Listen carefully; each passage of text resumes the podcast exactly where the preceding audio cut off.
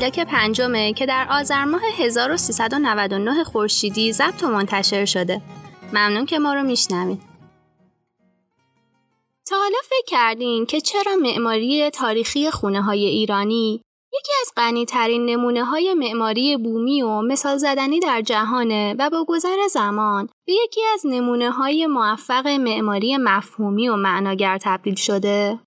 در این پلاک من الهه زند به همراه آیسان راستی و الهه آشوری راجع به مفاهیم و archetype هایی در خونه ایرانی صحبت می کنیم که باعث این اتفاق شدن. اما ما در چند دهه اخیر نسبت بهشون کمی بیتوجه بودیم.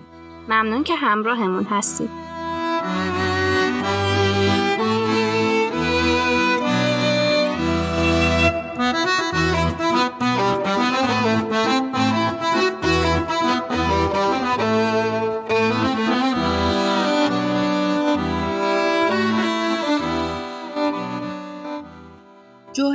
اصلی خونه ایرانی همین الگوها و مفاهیمی هستند که ما نمی‌تونیم به یک باره مثل عناصر کالبدی مشاهده و تعریفشون کنیم.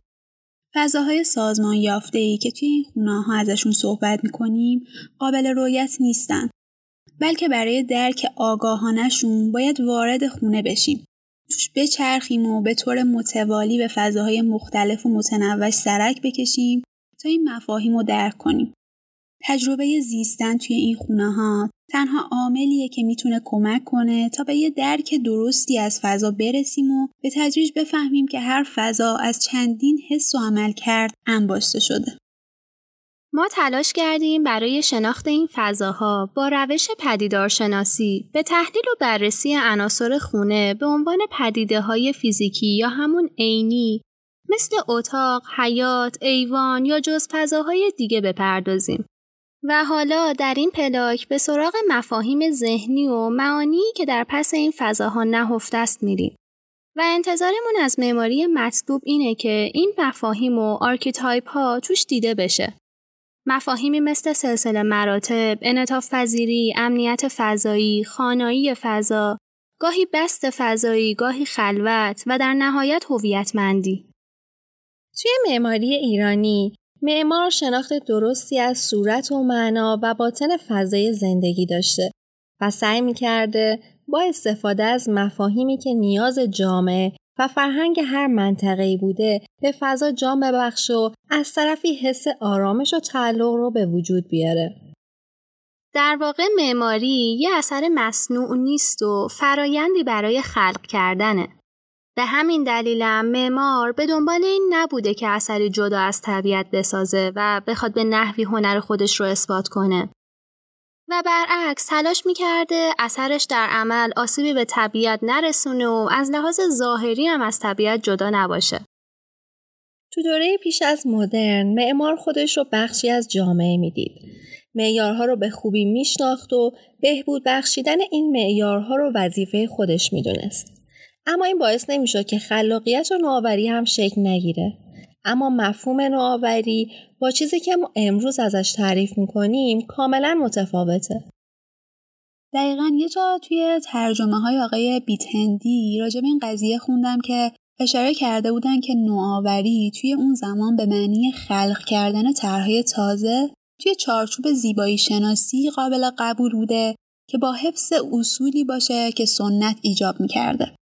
تجاوز از این حدود رو نه تنها خوب نمی‌دونستن بلکه به عنوان یه نوآوری ناپسند به حساب می آوردن. و در واقع معمار خودش رو موظف به بهرهگیری از تجربه های معمارای قبل از خودش می‌دونسته و خط مشی اونا رو در فراهم کردن سکونتگاه مطلوب انسان دنبال می‌کرده. از نظر من این یعنی تک تک ما معمارای جوون یه جورایی به اندازه 7000 سال تاریخ این کشور معماریم یعنی هفت هزار سال اندیشه و تجربه وجود داره که از دست اولین معمارای این جغرافیا دست به دست رسیده به من و تویی که باید با احترام زیادی تحویلش بگیریم و درست بفهمیمش و بعد چیزی بهش اضافه کنیم و به دست نسل بعد بسپاریمش.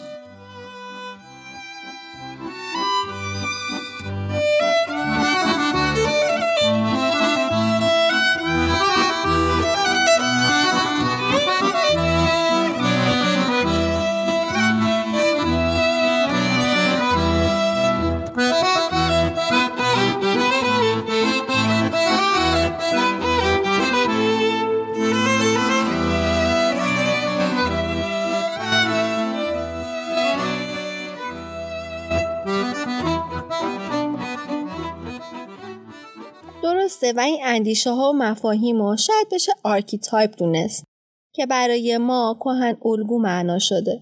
توی علوم و هنرهای مختلف مثل روانشناسی، جامعه شناسی، نمایشنامه نویسی و حتی داستان نویسی و تحلیل اسطوره ها به کار می‌رفته. archetype از پیشوند arch به معنای اصیل و قدیمی و ریشه دار بودنه و تایپ یا همون تیپ به معنای الگو، مدل و قالب ساخته شده است. و به نظر می‌رسه که این الگوها و مدلها و افراد و حرفها نمونه های دیگه از تقلید کامل اون هستن و یا لاقل شباهت زیادی به اون دارن. در حدی که برای نمونه می‌تونیم همیشه از اونها استفاده کنیم. دقیقا مثلا رستم برای ما ایرانی ها یه archetype ه که ویژگی های مختلف مثل قدرت فیزیکی رو برامون تداعی می‌کنه. بله به عبارتی archetype ها همگی دارای یه محتوای اصلی و مشترک هستن.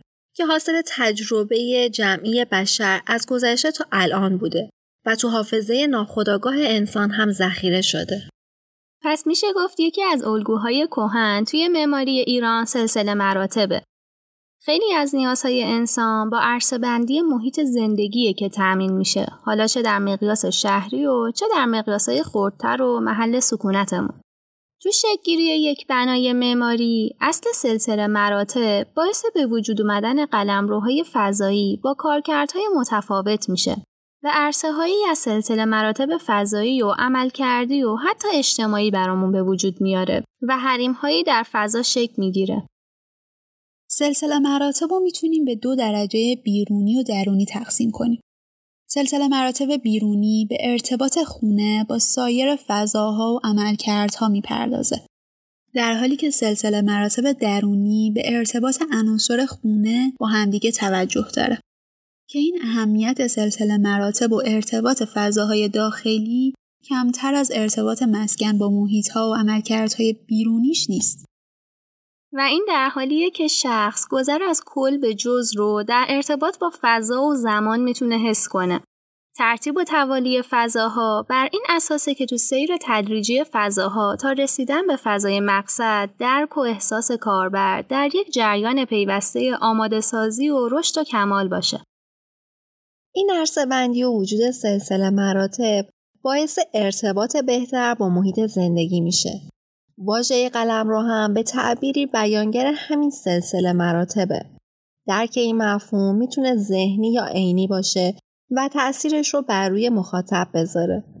اصولا نظریه پردازها معتقدن که انتقال و گذر از قلمروی به قلمروی دیگه به صورت آنی و بدون ایجاد شرایط لازم از لحاظ روانی و فیزیکی نامطلوبه و باعث کاهش کیفیت فضا میشه. توی تعریف قلمرو یا سلسله مراتب فضایی مفهوم بیرون و درون هم به وجود میاد. وقتی که مکانها و محیطها با همدیگه در ارتباط باشن مفهوم درون و بیرون شکل می‌گیره. در درون بودن به معنای دور بودن از هر چیزیه که در بیرون قرار داره. شولز در کتاب مفهوم سکونت میگه زمانی که بشر موفق به درک مفهوم درون و بیرون شد میشه گفت که سکونت گزیدن رو تجربه کرده. با این درک تجربه ها و خاطرات انسان شکل گرفته و فضای درون دارای شخصیت و ویژگی های باطنی شده. توی سالهایی که شخصیت شکل می‌گیره شناخت با تجربه مکان ارتباط نزدیک داره. تو معماری ایرانی دالان فضای ارتباط بیرون و درونه. این فضا توی خونه های ایرانی چنان اهمیتی داره که به جرأت میشه اون رو جوهر اصلی فضای خونه دونست. درسته توی این فضاست که گسستن از بیرون و پیوستن به درون به تدریج حاصل میشه و با طی کردن زمان توی این فضای میانجی زندگی جهان بیرون صداها، رنگها و حرکت کم کم محو میشه. معماری تو شکل آغازین خودش با محبوس کردن فضا شروع میشه. بنابراین معمار ایرانی تلاش دوچندان برای آزاد کردن فضا می‌کنه. به قول مهندس هایری وی برای اینکه محدود شدن را از بین ببرد و فضا را آزاد و شناور سازد دائما آن را بست می‌دهد بست هایی از جنس خود یا از جنس نور یا از جنس چشمانداز و از نگاه دارا به دیبا توی چنین فضایی مسیر حرکت انسان یا نگاه اون توی تداومی پیوسته قرار می‌گیره. به طوری که گشایش های فضایی توی خطوط افقی و عمودی موجب شفافیت توی لابلای دیوارها و ستونها میشه. این الگو تا حدودی مکمل اصل سلسله مراتب فضایی بوده. به طوری که دورنما و منظر نهایی توی افق مجددا جان و جلوه تازه به خودش می‌گیره. این اصل به عنوان یکی از خصایص ممتاز معماری ایرانی مخاطب رو توی فضایی سیال به حرکت در میاره و به نرمی اون رو به سرمنزل نهایی هدایت می‌کنه. تو تعریف سلسله مراتب فضا نور یکی از مسالهیه که نقش مهمی داره. مثلا حیات کاملا روشن و فضای حرکت و فعالیته. ایوان سایه و فضای نیمه پویا یا نیمه ایستاست و برای سکون موقتی به کار میره. و در نهایت اتاق که به نسبت دو فضای قبلی تاریکه و نقطه نهایی مسیر حرکته. یه مفهوم دیگه که توی خونه ایرانی به خوبی بهش پرداخته شده و قابل مقایسه با خونه های امروزی خانایی فضاییه. شاید بشه مفهوم خانایی رو جهتیابی یا تشخص فضایی تعریف کنیم. چنین کیفیتی تو خونه های ایرانی به فرد اجازه می‌داده که تصویری روشن از فضای محیط برای راحت تر زندگی کردن و آسایش فکری به دست بیاره. فکر می‌کنم این مفهوم در بعد به ورود به خونه با مرتبه بندی و ارزش گذاری اونها به خوبی دیده می شده. مثلا سردر خونه با اشکال و تزئیناتی که داشته رسیدن به خونه رو اعلام می کرده. و در واقع خانایی به افراد کمک می‌کنه که خودشون رو توی فضا پیدا کنن و با ایجاد حس امنیت در اون فضاها هدایت بشن. به نظرم اون سادگیه خیلی می‌تونه در این خانهایی تأثیر گذار باشه و حتی میشه گفت یه اصل دیگه که توی خونه های تاریخی می‌بینیم اصل سادگی و بیپیرایگی در عین تنوع. منظور از این بیپیرایگی پرهیز از تجملات و الحاقات اضافیه وگرنه که این تنوع رو توی فضاهای مختلف خونه ایرانی ما کاملا داریم. مثلا توی پلاک چهارم گفتیم که تنوع اتاقها به چه صورته. یا تنوعی که از وجود آب و گل و گیاه و درخت و یا حتی تنوع توی ارتفاع توی خونه ایرانی وجود داره این امکان فعالیت آزادانه رو به کاربر و ساکنین اون خونه می‌داده. تو این خونه ها هماهنگی بین عناصر فضا با استفاده از الگوها و فرمهای هندسی یک سلسله مراتب به وجود میاره و در واقع باعث ایجاد وحدت میشه تو کل خونه. و این تنوع اصل انعطاف پذیری رو به وجود میاره. یه فضای معماری ممکنه بر حسب نیاز قابل تغییر طراحی بشه. مثلا بزرگتر یا کوچیکتر بشه و با سایر فضاها ترکیب بشه. اصولا سیستمی انعطاف پذیره که بدون اون که به اصل یا عناصر اون خللی وارد بشه این امکان رو داشته باشه که متناسب با نیازمون تغییر کنه. گروتر میگه لازمه این اصل توی خونه انعطاف پذیری عناصر سازنده اون فضاست. فکر کنم توی پلاک دوم بود که راجع به این صحبت کردیم که سلسله مراتب توی خونه سبب انسجام و تمایز عرصه های مختلف اون میشه. پیوستگی و انسجام هر دو از طریق فضاهای واسط به دست میان. توی خونه قدیمی هر جز از فضا در عین داشتن استقلال و تعریف مشخص با همدیگه ترکیب می شدن تا با هم یک کلیت فضایی رو شکل بدن. وجود فضاهای بینابینی یا مفصل علاوه بر اینکه سلسله مراتب و قلمرو فضایی رو تقویت می کرده باعث ایجاد حریم هم می شده که خب این خودش یک مفهوم دیگه که میشه مفصل تر توی اپیزود بعدی بهش بپردازیم. هدف ما در پلاک اینه که یه نگاه الگویی به مقوله سکونت داشته باشیم. نگاهی که توی اون به جای برخوردهای شخصی و سلیقه‌ای به دنبال کشف و شناخت الگوی خانه بر اساس روابط، اقلیم، فرهنگ و رفتار ساکنینش باشه. الگوهایی که فراتر از رنگ، فرم، مساله و سبکا هستن و امکان کشف حالات انسانی رو فراهم می‌کنن. واضحه که الگوهای رویدادی که برگرفته از رفتار و عملکرد و فرهنگ ساکنینه بر الگوهای فضایی هم تأثیر گذاره.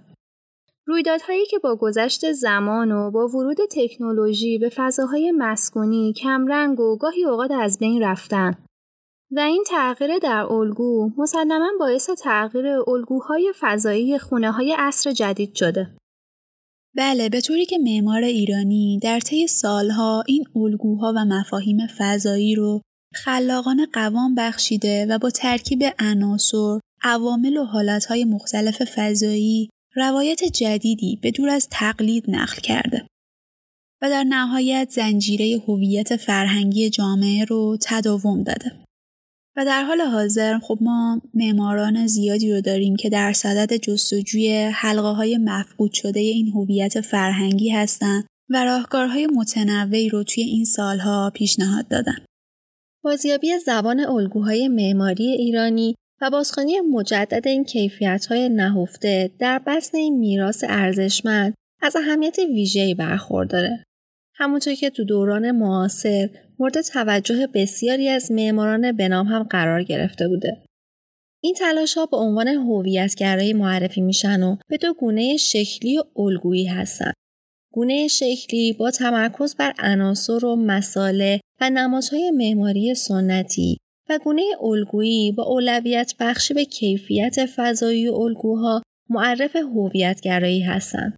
ما تو این قسمت سعی کردیم مختصرا راجع به گونه الگویی صحبت کنیم. برای ارتباط با ما می‌تونین از طریق هر اپلیکیشن پادگیری که این اپیزود رو ازش میشنوین برامون کامنت بذارین و یا از طریق page اینستاگراممون که ID ش هست پلاک dot podcast باهامون در ارتباط باشین و مطالب تکمیلی و عکسای مربوط به هر اپیزود رو دنبال کنین. مثل همیشه منابع استفاده شده رو هم تو توضیحات این قسمت نوشتیم که اگه علاقه من بودین خودتون بیشتر مطالعهشون کنیم. ممنونیم که ما رو تا انتها شنیدیم. ازتون می‌خوایم که اگه از محتوای این اپیزود خوشتون اومده ما رو به دوستانتون معرفی کنیم تا پلاک شیشم مراقب خودتون باشین.